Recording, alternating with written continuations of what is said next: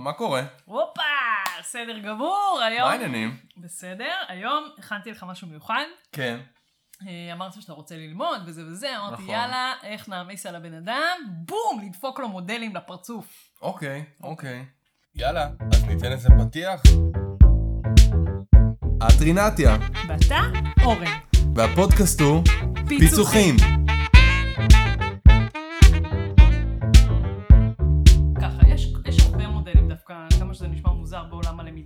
וההדרכה. אה, חלק לקוחים מהעולם הזה וחלק לא, זה מישמש כזה שלי, איזה מיקס כזה על מצע עלי אה, לא יודעת מה. אה, בוא נעשה את זה כזה... אמרתי שיש גם מודלים וגם גישות, או שאנחנו הולכים רק על מודלים? לא, יש גם מודלים ויש גם גישות, שבעצם בסוף אפשר למצוא את החוט המקשר ביניהם, שהוא מאוד מאוד מעניין, אפילו אוקיי. נדון עליו קצת אוקיי. וננסה זה. אה, ואפשר לזכור את זה באופן כרונולוגי. טוב, אני כמה- אתחיל רגע, אבל רגע מלמה, בסדר? למה? למה? כי זה כאילו נשמע מעפן ללמוד מודלים. בטח אבל- בפודקאסט, כאילו, אנשים רוצים קצת שקט מהזה, לא? אה, כן, למרות שנראה לי כל אחד ימצא לעצמו מודל אחד לפחות שהוא מאוד מתחבר אליו. גם אני מתה על זה שכאילו אתה לומד מודל ואז אתה אומר, אה, רגע, זה נורא אינטואיטיבי למה שאני עושה. כן, זה מאוד דומה, כאילו. זהו, ובגלל זה אני מתה על מודלים. כי הם בעצם, בעיניי, לוקחים איזה כאילו כישרון, או איזה גלגל שחשבת שהמצאת לבד לפעמים, או איזה פרקטיקה כזאת שאתה עושה אותה המון, אבל היא פתאום מכניסה אותה לתיאוריה מסודרת ולשפה ולגב מקצועי שהוא וואלה, לא צחוק. כאילו, מגניב. כן. אה, אז זה ככה בעיניי אה, מודלים אה, חשובים. טוב, אז מה את אומרת? את, כמה זמן את רוצה לדבר על כל מודל? כמה אנחנו- זמן אתה מקציב לי? כמה זמן אני מקציב לך? לא יודע, כמה את רוצה? נראה לי דקה, שתיים, כמה דקה? וחצי. דקה וחצי למודל? יאללה. יספיק לך? כן. התחלנו. אה, מודל ראשון יעלה ויבוא מודל אדי. עדי, אדי, מודל שנולד בשנות ה-70. 70. בעצם הוא גם מסמל ככה את תחילתו הפורמלית של המקצוע שלנו.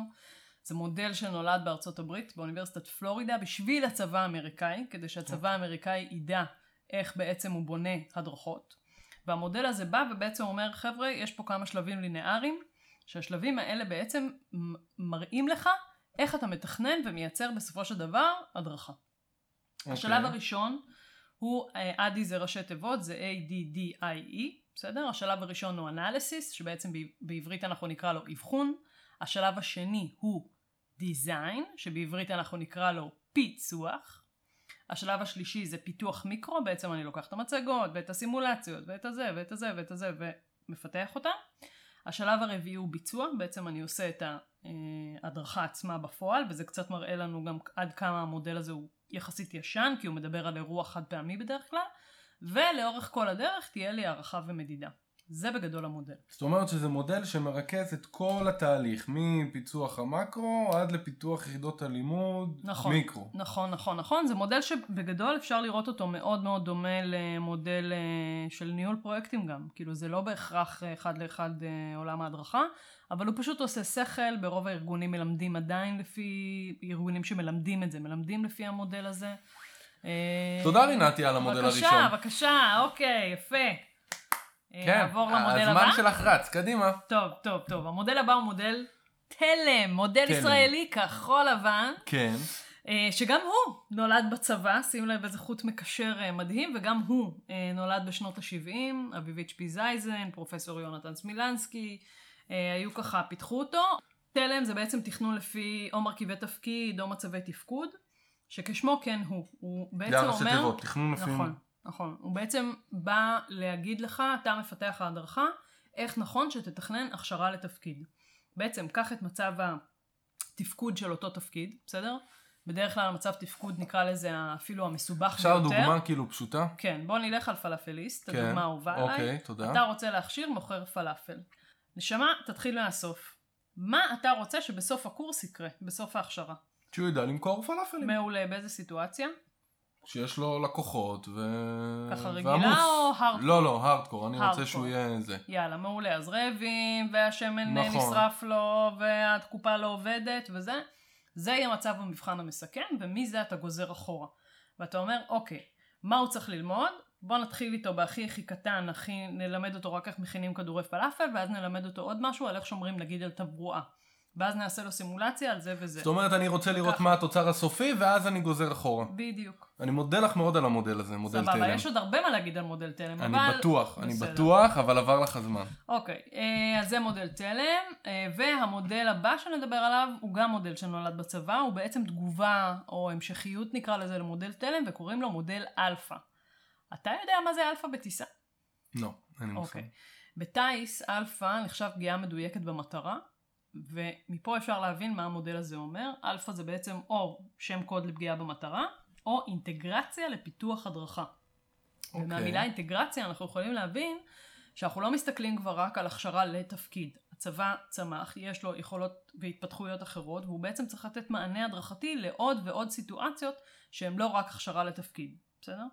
ולכן הומצא המודל הזה, תוכנן, והוא בעצם מכוון אותך לאיך לתת כל מיני פתרונות שהם לא רק הכשרה מן הסתם, במודל ככה מאוד אה, עם כמה שלבים, ויחסית יחסית מודל מורכב, אבל אה, בקורסי פיתוח הדרכה בצבא מלמדים עדיין גם את מודל תלם וגם את מודל אלפא, וגם מודל שנקרא מודל מירב, אמ, וזה בעצם שני המודלים שיצאו מצה"ל. מודל תלם מוכר בעולם, מודל אלפא כמעט ולא. דוגמה קט- קטנה על אלפא שאני צריך להבין מה זה. זהו, קצת מורכב, אבל בוא נראה. בעצם, אלפא, מה שהיא אומרת, זה בוא, בוא תיקח בעיה, בסדר? זאת אומרת, אתה לא מתחיל מטבולה ראסה הכשרה לתפקיד. דוגמה לבעיה. אלא בעיה יכולה להיות למשל, אה, בוא נקרא, איך אה, משפרים ביצוע של איזושהי יחידה, בסדר? בצבא.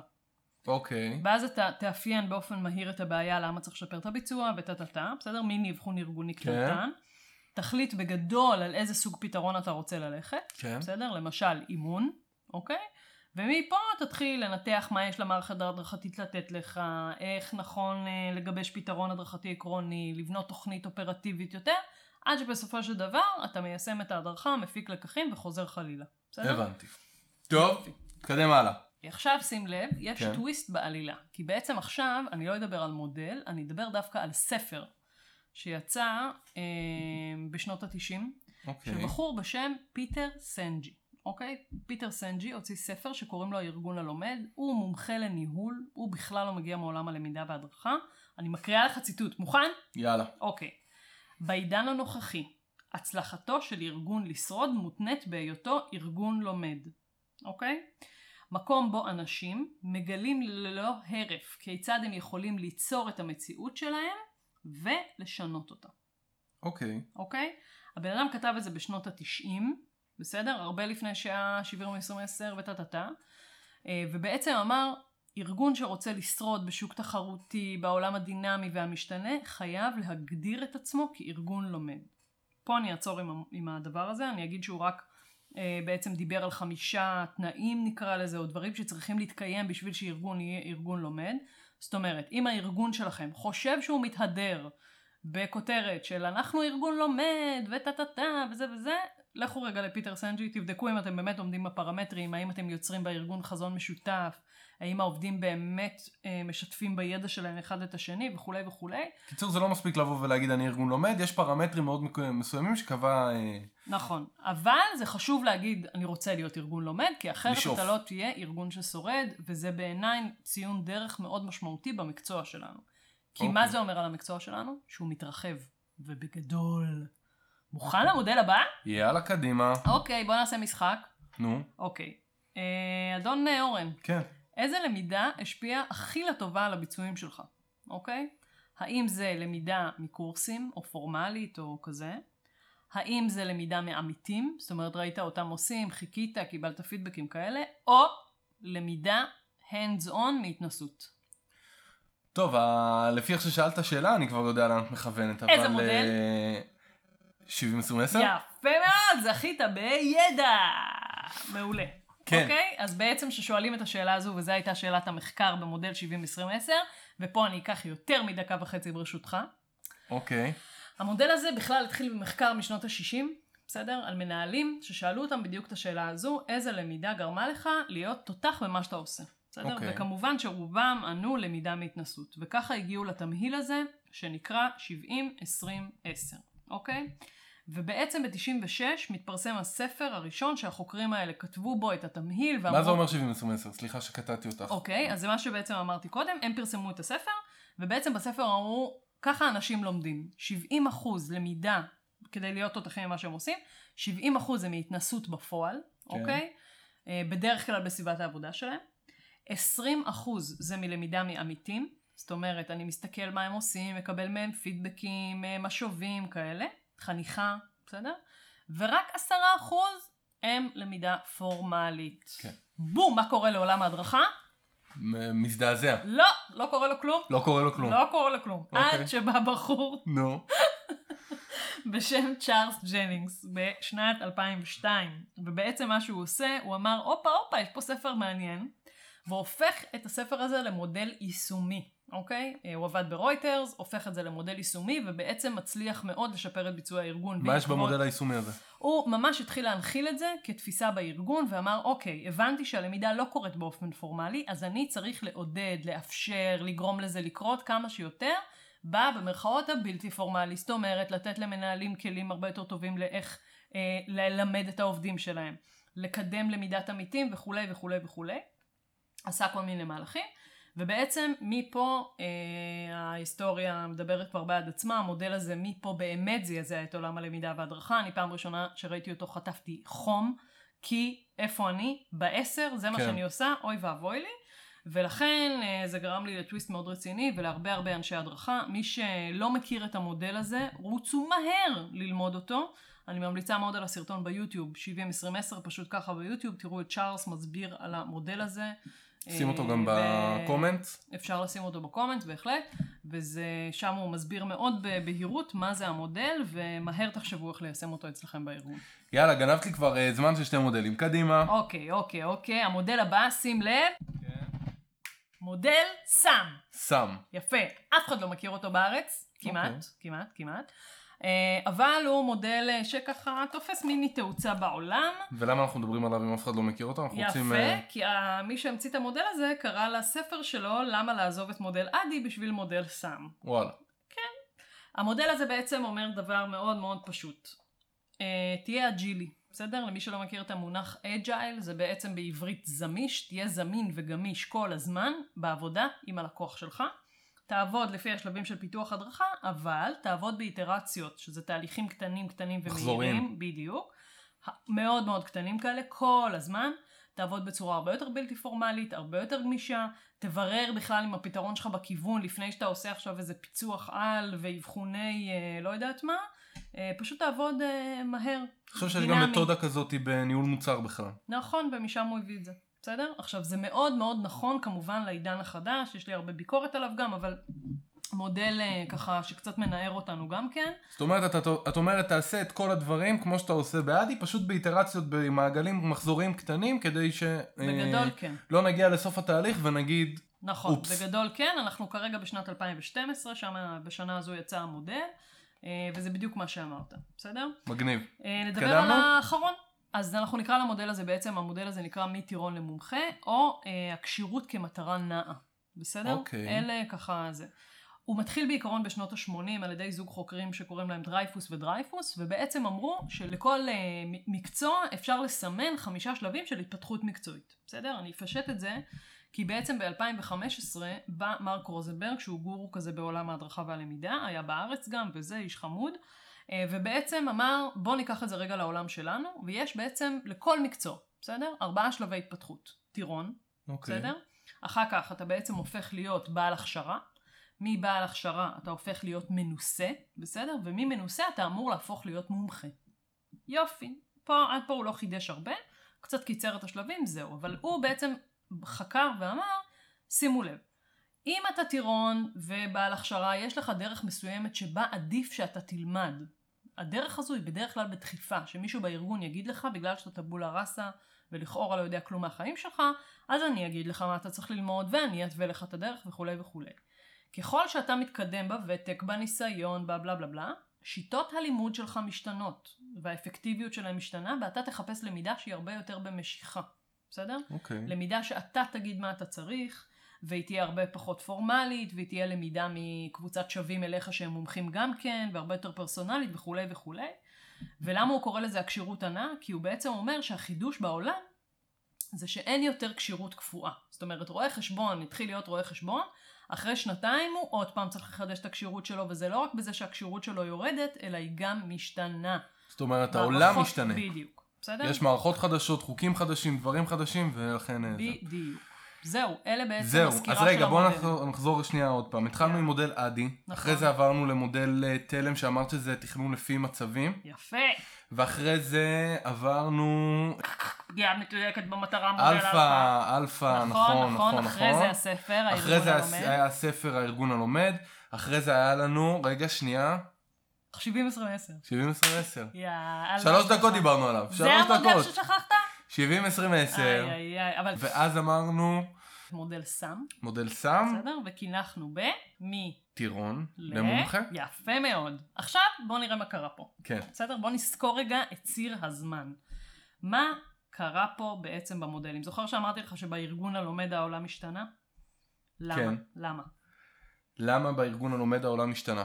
למה לדעתך? איפה אתה רואה את השינוי נגיד בין המודלים הראשונים של ADDIE, אני תלם, חושב אלפא שבפעם ל- היו, ראו, ראו, אה, אמרו, אוקיי, יש הכשרה, כמו שאמרת, ב ADDIE אה, חד פעמית, מכשירים את הבן אדם, ואחרי זה הוא רץ עם זה, ועכשיו אנחנו מבינים, גם במודל האחרון, מטירון למומחה, שבסוף הבן אדם כל הזמן צריך לחזור למצב כשירות הקודם שלו, לטירון, לבעל הכשרה, והוא לא מתקדם קדימה. מעולה. אז בעצם הבנו שהדרכה היא לא אירוע בודד, בסדר? היא לא אירוע חד פעמי. ולא רק שזה לא אירוע חד פעמי, גם בעצם הסקופ שלנו בארגון משתנה משמעותית. זאת אומרת, אנחנו מסתכלים על הרבה יותר דברים, הרבה יותר רוחבי, הרבה יותר הוליסטי, הרבה יותר אקו סיסטם, ולכן אלה מודלים שמתאימים יותר לעולם הלמידה בהגדרה, מאשר לעולם ההדרכה הארדקור. הדרכה זה תהליך שיטתי, יזום, בלה בלה בלה, ולמידה זה משהו הרבה יותר הוליסטי ורחב בדרך כלל. ולכן אנחנו רואים משנות התשעים בעיניי איזשהו הבדל ככה בין העולם הישן, העולם הקלאסי נקרא לזה, לעולם שהמציאות בו משתנה כל הזמן, בסדר? אז זה בעיניי אחד ההבדלים המרכזיים. אז באיזה אה, מודל מאוד. את משתמשת? אה, כשאני אה, התחלתי לקבל לתפקידים, ב... לחפש תפקידים בפיתוח הדרכה, זו הייתה שאלה מאוד נפוצה ברעיונות עבודה. היום זו שאלה שאנחנו לא נשמע אותה, אה, כי בעצם אני מת- מתייחסת לזה כמו תבלינים, בסדר? שעכשיו אתה רוצה לבשל איזשהו תבשיל בארגון, תבחר איזה תבלינים מתאימים. הפעם מתאים יותר 70-20-10 וקצת מודל סם, ויש לקוח שבכלל יתאים לו מאוד מאוד ליניארי, מודל, אה, אדי לא כזה? יודעת מה, אדי, בדיוק, ודווקא להבנות לו את הפתרון דרך מטירון למומחה, כי זה מסלול כשירות לאורך זמן, בסדר? אז זה נורא נורא תלוי, אין פה מודל אחד שאתה עובד על פיו. בוא נגיד שהעקרונות של למידה כתהליך ושל הזעזוע הזה של 70-20-10, כולנו צריכים להתייחס לזה בכובד ראש. אה, אבל אין מודל אחד אה, יחיד שלפיו אנחנו עובדים. אה, עוד שינוי אני חושבת זה השינוי של הסתכלות על אם פעם הייתה סביבת הדרכה וסביבת עבודה. היום הדבר הזה מאוד מאוד מתערבב, גם הארגון הלומד מדבר על זה וגם 70-20-10. כי בעצם אנחנו לומדים בסביבת העבודה שלנו. נכון, נכון. 70-20-10 זה תמונת מצב, זה לא, בגלל זה זה לא באמת מודל, זה יותר, זה יותר גישה, גישה. בדיוק. אפשר להפוך אותו למודל יישומי, אבל הוא באמת יותר גישה רגע להבין בכלל, ככה אנשים לומדים. עכשיו, או שאתה מצטרף אליהם ומתחיל לעודד את זה, או שאתה כאילו נמנע וממשיך בעשר שלך, שיהיה לך בכיף. טוב, זהו, נראה לי סקרנו היטב פה את המודלים, לא? יפה, יפה מאוד. יופי, אז אנחנו ניפגש בפודקאסט הבא. מה עם אה, סיכום במילה? אה, אוי, שכחתי, וואי, יש לנו קטע כזה שאנחנו, למי שלא מכיר, שאנחנו מסכמים את הפודקאסט במילה, בסדר? אז בוא נתחיל. אה, אורן, אני? מה הסיכום שלך של הפודקאסט הזה במילה אחת בלבד? אה, הייתי הולך על אה, מפוצץ. זאת אומרת, אני מרגיש שהמוח שלי מפוצץ ברעיונות עכשיו ובמודלים וכאילו ללכת לחקור, האמת שמאוד מעניין אותי ה-70-20-10 שאמרת, וללכת לשמוע את ה... לראות ההרצאה ביוטיוב. אה, אז ככה, אני מרגיש שהמוח שלי קצת התפוצץ מכל הכמויות של המודלים האלה. כן, זה הרבה, זה הרבה. ויש עוד הרבה, נכון? יש לא עוד הרבה, אבל יש עוד אה, זה, לא נתחיל לחפור עליהם, מודלים קצת יותר אה, ישנים וכאלה וזה, אבל כן, יש עוד. אה, עכשיו אני אסכם במילה. יאללה, אני חושבת שזה אבול... אני... וואי, אני שוברת את הכללים, זה שתי מילים. מותר?